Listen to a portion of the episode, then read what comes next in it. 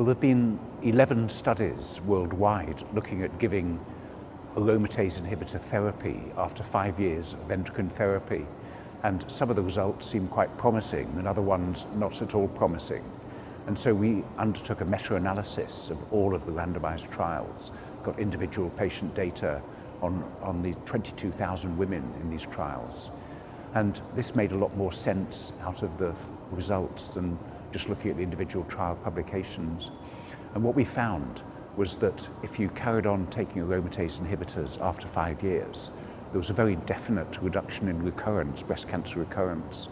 Um, but there was a, a, different pattern if you'd already been if you'd been taking tamoxifen for the previous five years. Then you saw benefits that emerged straight away in the first first two years. There was um, one third fewer recurrences, and this persisted right out to five years.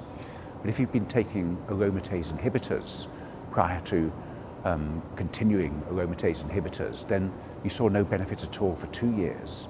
But then in the next three years, the benefits were the same as after tamoxifen. That's a very substantial one-third reduction in the risk of recurrence. One of the limitations of these trials is the follow-up is still not very long at all, only about five or six years. And with hormonal treatments, endocrine treatments, it's really important to take a long view because we know that recurrences continue right out to 15 or 20 years.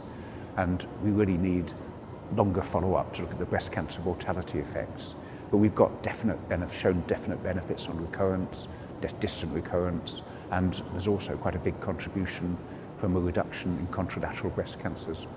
It was a collaboration between all of the trial groups, and they've all come together to pool their data in order to get a more reliable result earlier.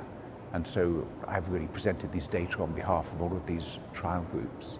And we then take the data, check it all centrally, and analyze it in Oxford. One thing we um, found was that the proportional reduction in recurrence was very similar for women with different, for different age women, for different tumor characteristics. And what that means, if the proportional reduction is the same, um, for high risk and low risk women, that the absolute benefits are much larger for higher risk women than for lower risk women. And we found, for example, that women with four or more nodes involved had a really quite substantial benefit, even in, with just five years follow-up, while the women with node negative tumours, the benefit was really quite small, only about 1% absolute difference in recurrence.